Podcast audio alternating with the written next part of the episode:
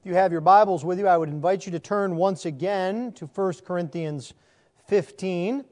Our text this morning is a continuation of the chapter of which our scripture reading came from. It is the end of this well known chapter on the resurrection. We'll be looking at 1 Corinthians 15 from verse 50 until the end of the chapter, verse 58 if you would please give attention to the reading of God's holy word. For the word of the Lord is completely inerrant. The word of the Lord is completely sufficient. And the word of the Lord is completely authoritative. 1 Corinthians 15, beginning at verse 50. I tell you this, brothers flesh and blood cannot inherit the kingdom of God, nor does the perishable inherit the imperishable. Behold, I tell you a mystery.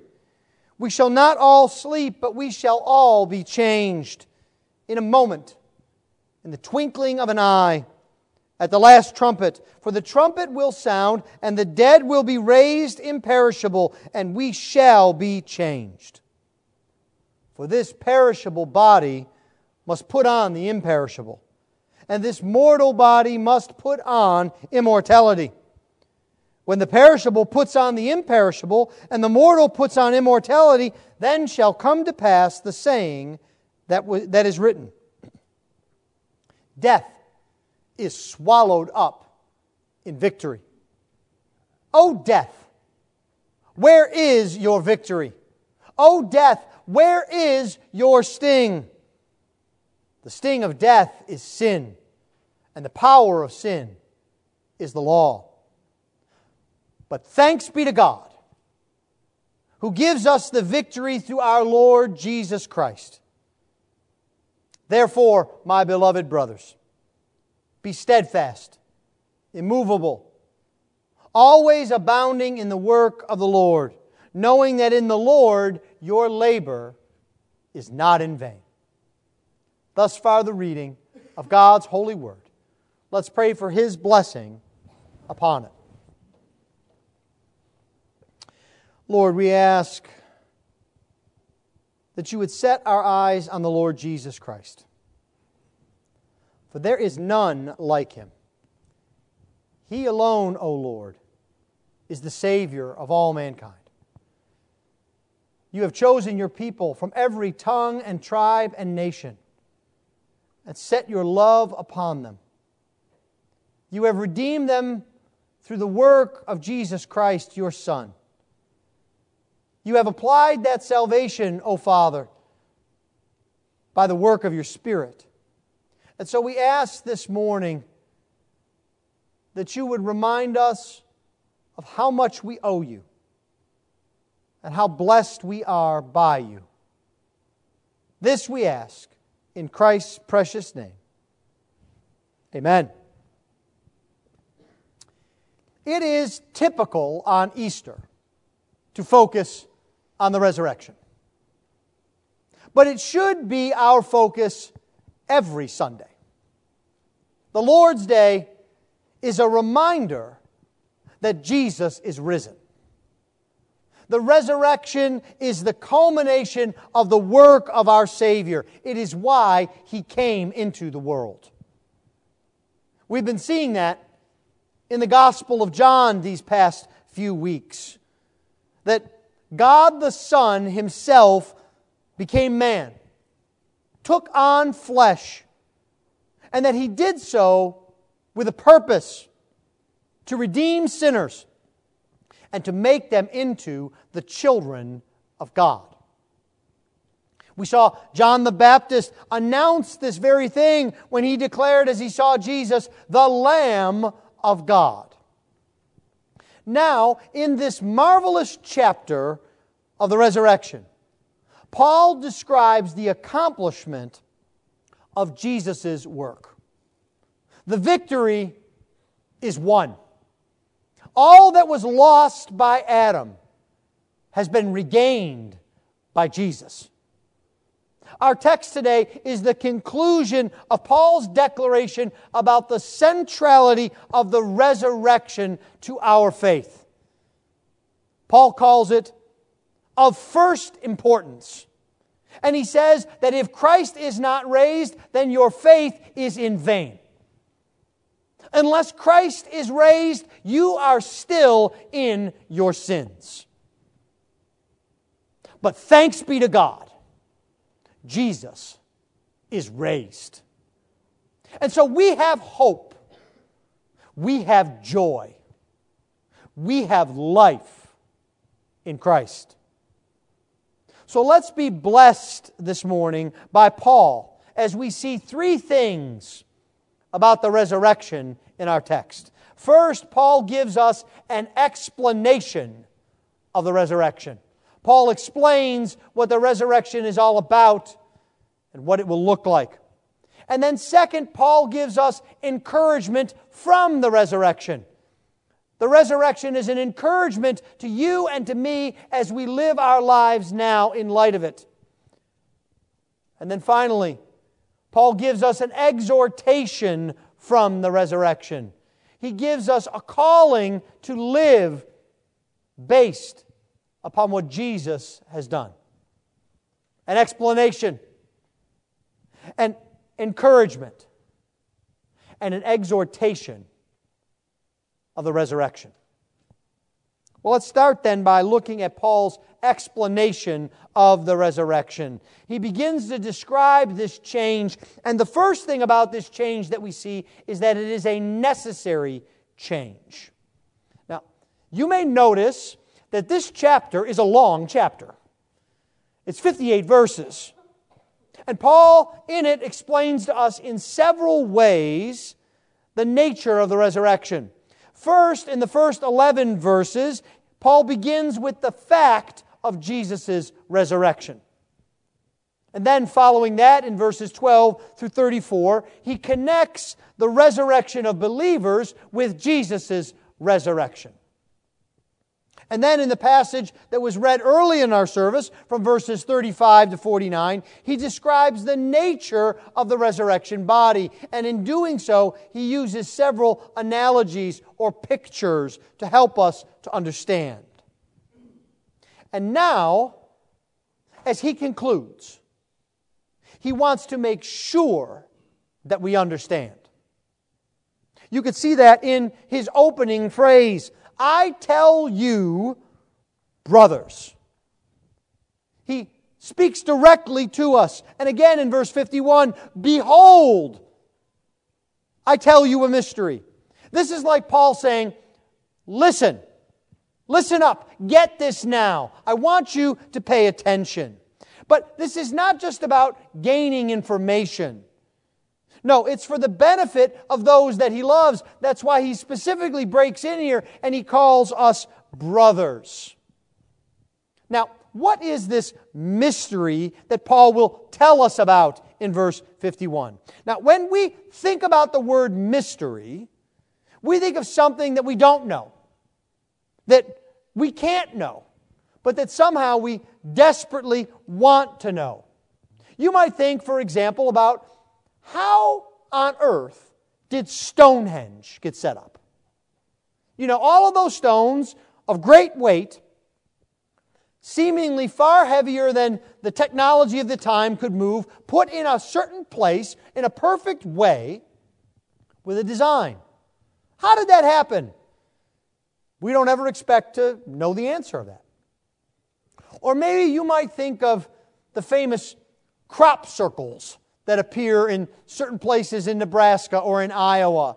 And we wonder why these designs? What's going on here? Did someone get up in the middle of the night and try to make these designs? Is there some purpose, some message behind them? Well, don't hold your breath waiting because we probably won't ever find out the answer to that mystery either. But that's not how the Bible uses the word mystery. The Bible uses the word mystery to describe something that is beyond human invention, beyond something that we could come up with. It is hidden, but now God has revealed it. That's the mystery of the resurrection now. We could never have come up with this idea of the resurrection, but God is now revealing it to us. It was hidden, but now Paul is going to explain the resurrection for us. Why it is happening, why it is the way it is. And so, first, we see that the resurrection is necessary because of the blessings that we will receive in it. When Jesus was conducting his ministry, as we read in the Gospels, his main message was that the kingdom of God was at hand. Jesus told us in Matthew chapter 6 that we are to seek first the kingdom of God and his righteousness, and everything else will follow after that. The book of Acts ends with the same message. Paul is at Rome, and at the end of chapter 28 of Acts, we are told that Paul preached the kingdom of God, and he did so without hindrance. So that is the message that Jesus and the apostles and Paul have for us. And now, what Paul says is that flesh and blood cannot inherit the kingdom of God. Now, what does that mean? Well, when Paul talks about our flesh and blood, he's referring to our physical body. It's not our sinful nature, as Paul will often speak of the flesh alone. No, the idea here is, is that our body, our flesh, our humanity in which we live cannot inherit the kingdom of God. Because the body that we have is tainted by sin. Now, we experience that. You've heard me say this before, but it's so true. We know our body is tainted by sin every morning that we wake up. We have trick knees, and tennis elbows, and migraines, and scratches, and pains. And every day we realize that our bodies are not perfect. But there's even more than that. Our bodies tainted by sin, were not designed for the incorruptible, the immortal kingdom of God. You might think about it this way. If you've ever gone diving in the Caribbean or in the ocean in that beautiful clear water, you know that you can go down some length, not just by having a snorkel, but by having a, a scuba tank. You can have oxygen come into your mouth from a tank and you can go down low. But you do realize, even though you have a tank filled with oxygen, you can't go to the bottom of the ocean. Because if you try to go down to the very bottom of the ocean, you will die. Your body will be crushed by the pressure. You need special equipment, a special suit, in order to go down to the depths of the ocean. You might think about it this way What about astronauts? Have you ever seen these astronauts, men and women who train for years, who fly the fastest planes, faster than the speed of sound, and who go through rigorous training and health checks, and they come out to go into space, and as they come out, they look like the Michelin man. They're dressed in these gigantic white puffy suits. Why? Well, that's because you can't take your body into space. It won't survive. You need a protective suit. And so, in a similar way, what Paul is telling us is that our body, our physical body now, our corruptible body, cannot inherit the kingdom of God. It's not fit for it. What we need is to have our bodies changed because our bodies are not what they were meant to be. They are affected by the fall. They are perishable, Paul says in verse 53. They are wasting away. They are not right for eternity because they are not eternal. And so God has prepared for his children new bodies. They are imperishable. That is, they are unable to be destroyed. They are immortal. That is, eternally blessed, even as God is. For Jesus to complete his work of salvation, we must be changed. But Paul also gives us comfort that all in Christ will be changed. This change, this glorious change, is universal. There is no grading of believers in Christ. There are no tiers of believers. It's not that some will be in the kingdom of God and some will not. It's not that some will have eternal bodies and others will not. No, it's not that some are favored by God and others are not. No, not even death itself can stop God's plan. Paul knew that one day Jesus would return. He didn't know when. No man knows that day, the scripture tells us. But he knew that none would be left behind. Do you see how Paul puts it in verse 51? We shall not all sleep, but we shall all be changed. Now, no matter how long ago believers in Christ have died, they will be changed. All means all. And so Paul's word here is to comfort and instruct us. His original audience, the Corinthians, did not understand what was going on in the wake of the resurrection. They were afraid that those who had died would somehow miss out on the return of Christ, that they needed to stay alive until the day of Jesus' coming in order to be ushered into the kingdom of God. And Paul says, No, no, no, you've got it all wrong. We'll all be changed. We who are alive will be caught up with Christ, and the dead will rise, and all will be changed and have an incorruptible, immortal body. Now, this truth is for us today. All of us have loved ones we miss. All of us long to see them again. Have sure hope, because all means all.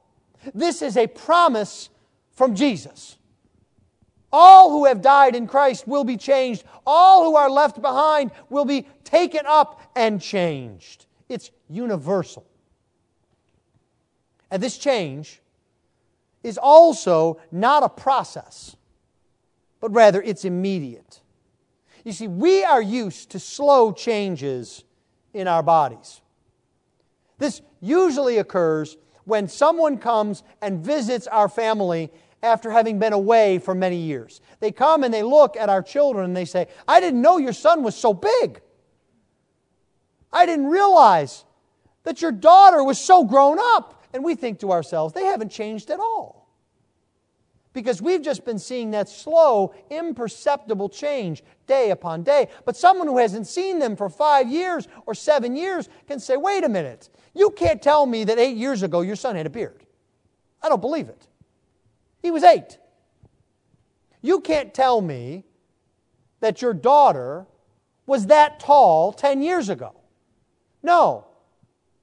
You see, we see it also in our own lives and our own bodies. As we grow older, our bodies break down slowly. Now, I am actually thankful for that, that not everything on me breaks down all at once at one day.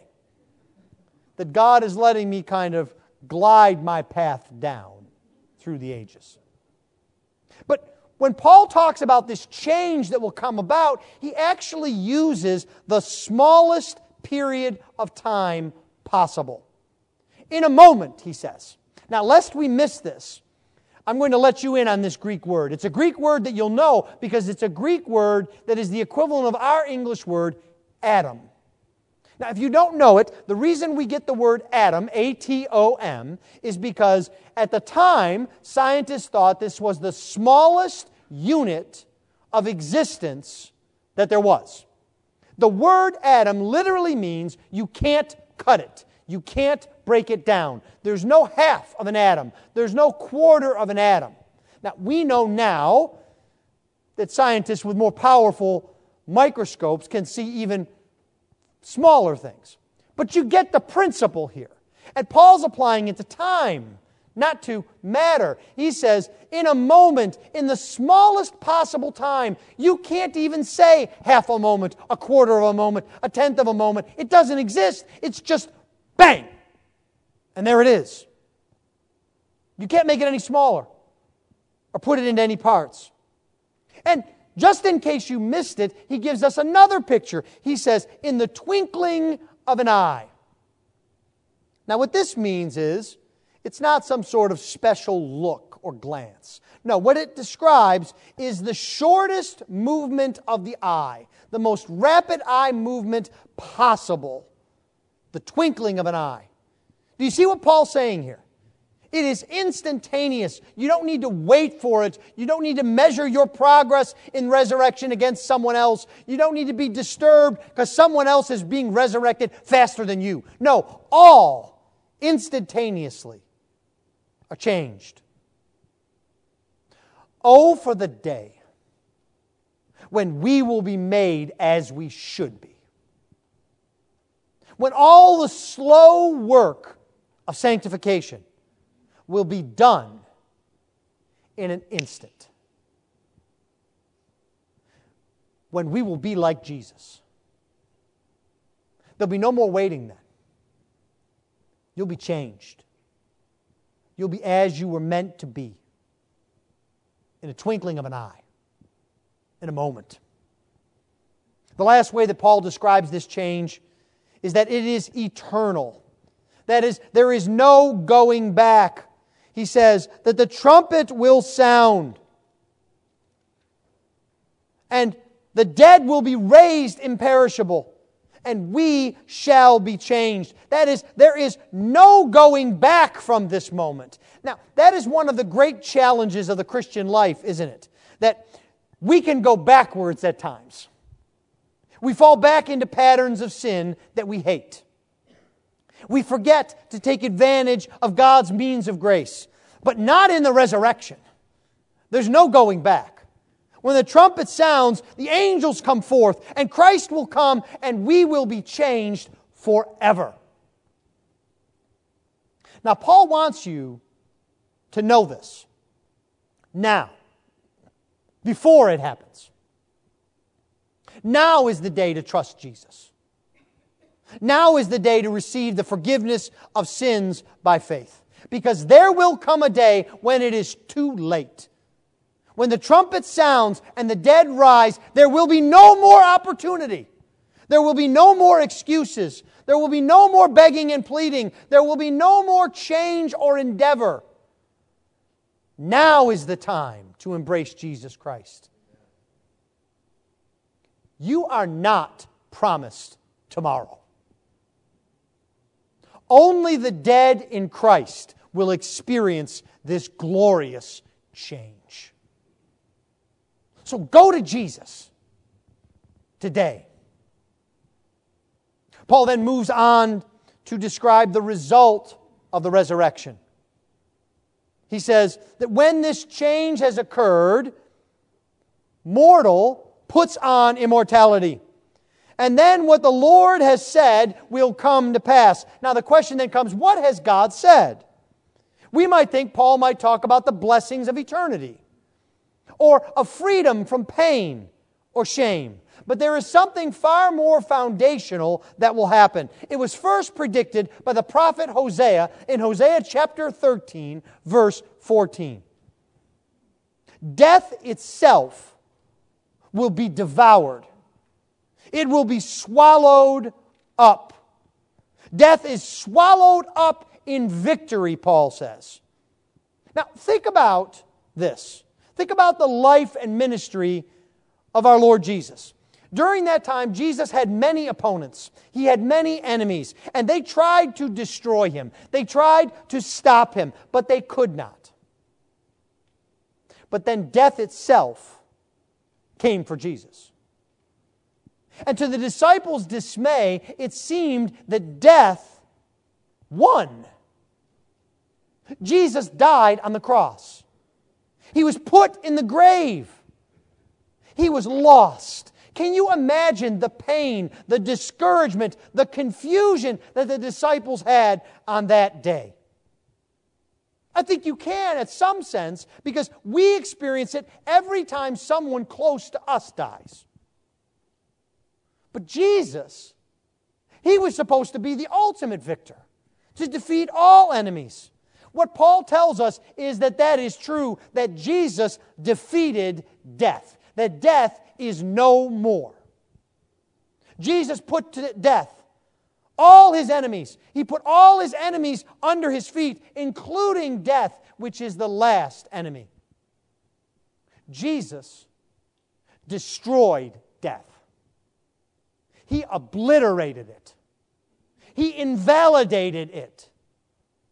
What we so fear, what we so hate, what we so try to avoid is no more. Death had always seemed to win. Everyone we know dies. We expect to die. So much so that we think death is natural, but it's not. We have to remember that death is an intruder, death is a cheat, death is a bully. And we no longer fear death because Jesus has won the victory. There is no more possible victory for death now that Jesus has broken its power. That's why Jesus took on flesh and blood, so that he might die and defeat death for us. Hebrews tells us this in Hebrews 2:14. Since therefore the children share in flesh and blood, he himself likewise partook of the same things, that through death he might destroy the one who has the power of death that is, the devil. Is that your hope today? Do you know that death has no victory? That you need not fear death? Christians are the most blessed and confident of people because we know that Jesus has won the victory over death. But wait, there's more. Paul asked death mockingly, Where is your victory? And then he goes on, Where is your sting? Now, this is not describing a mosquito sting or even like a bee sting. No, this describes the sting of a scorpion that brings great pain and even death. So, what is the sting of death? What gives death its great pain for you and me. Paul tells us it's sin. Sin is the sting of death. And sin gets its power from the law. Now, what does Paul mean here? He means that the real devastating power of death is unforgiven sin that condemns us. The law speaks out against sinners condemning sinners for every violation of God's commands, every righteous act left undone, every wicked deed done in thought, word, and action. Before Jesus, we were right to fear death. Because after death comes the judgment. And the judgment of God is all perfect, all seeing, all knowing. Too often, we think too little of sin. We excuse our rebellion against God. We've made idols for ourselves of money, power, fame, and comfort. We have disobeyed our parents. We've held grudges against others. We've spoken harshly about others behind their backs. We've lied about ourselves. We've lied about others. We've taken what doesn't belong to us. And there will come a day when every person who has ever lived will have to answer for every single thing they have thought, said, or done. Does that terrify you? Because it should. Imagine if your spouse, your parents, your friends knew everything wrong that you had ever done. But thanks be to God. If you know Jesus Christ by faith, if you are trusting in what He has done to wipe away your sin, you need not fear judgment. Not because you are better than other people, but because Jesus has defeated sin. His victory is mine. His victory is yours. All you have to do is ask. The dying thief on that day did. And Jesus assured him, Today you will be with me in paradise. Lastly, there is a final word a word of exhortation from the resurrection or of urging us on to action. It is found in verse 58. That verse begins with therefore. You know the drill. We have to look back from the therefore to find out what the therefore is therefore. Because the resurrection is true, and in it Jesus has defeated death and sin, we are free to live in Jesus. It's like getting an all expenses paid vacation. You don't need to make any arrangements. You don't need to worry about the cost. You can just focus on your vacation. Everything is taken care of. And so Paul tells us that we can have hope because of the resurrection. Do you see the way he addresses us? Beloved brothers. He's addressing you here today. This word is meant for you. It goes beyond the original audience. Paul wrote this so that you would read it, so that you would understand it, so that you would have hope from it. He wants you not just to know about the resurrection, He wants you to be changed by the resurrection. Do you, do you see the tense in verse 57?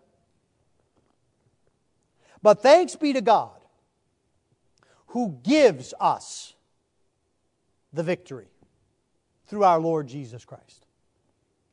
It's a present tense. It's not a future tense. It doesn't say who will give us the victory. It's not a conditional sense, who may give us the victory. Jesus has given you the victory now. You enjoy the victory now because of his resurrection. And so, what does that mean then for you and for me? Paul tells us, he says, be steadfast, be immovable. We should live solidly, in place, trusting the Lord, not tossed about by circumstances or by events. What a word for today. Are you tired of pandemics and inflation and wars? injustice? Well, don't be moved by them, Paul says. Be steadfast, immovable, be secure in Jesus. Nothing can harm you. What's the worst that could possibly happen? You could die. And Jesus already has that covered. He has won the victory. Death has actually become gain for the believer. It ushers us into God's presence. That's what Paul told the Philippians in Philippians 1, verse 21. For to me to live is Christ, but to die is gain. And not only are you not afraid, you are more effective than ever. All your life is now a testimony for the Lord. Paul says, that you will abound in the work of the Lord, knowing that in the Lord your labor is not in vain. Whatever you do, do it for the glory of God. Study, work, draw, write, build. Use your gifts to God's glory. And even more, tell others about Jesus the one who defeated death and sin, the one who brings life. You know your life is not in vain because Jesus has redeemed you. You don't have to gauge the value of your life or your existence. The Lord Jesus Christ has put infinite value on you by purchasing you with His blood. Even the smallest things that you do are valued when they're done in the Lord. Seize life with an eagerness that only those who know that death has been conquered can. Life is short. Unless Jesus comes back, all of us in this room will die. But that's not the problem. Too many people around us are focused on avoiding death at all costs. They obsess about what they eat, or how they take care of their bodies, or how they can extend their lives through medicines or other means. But the sting of death is sin. That's what we must focus on. Because when you go to Jesus to find forgiveness for your sins, you will know that death itself has been defeated. Thanks be to God who gives us the victory through our Lord Jesus Christ. Amen. Let's pray.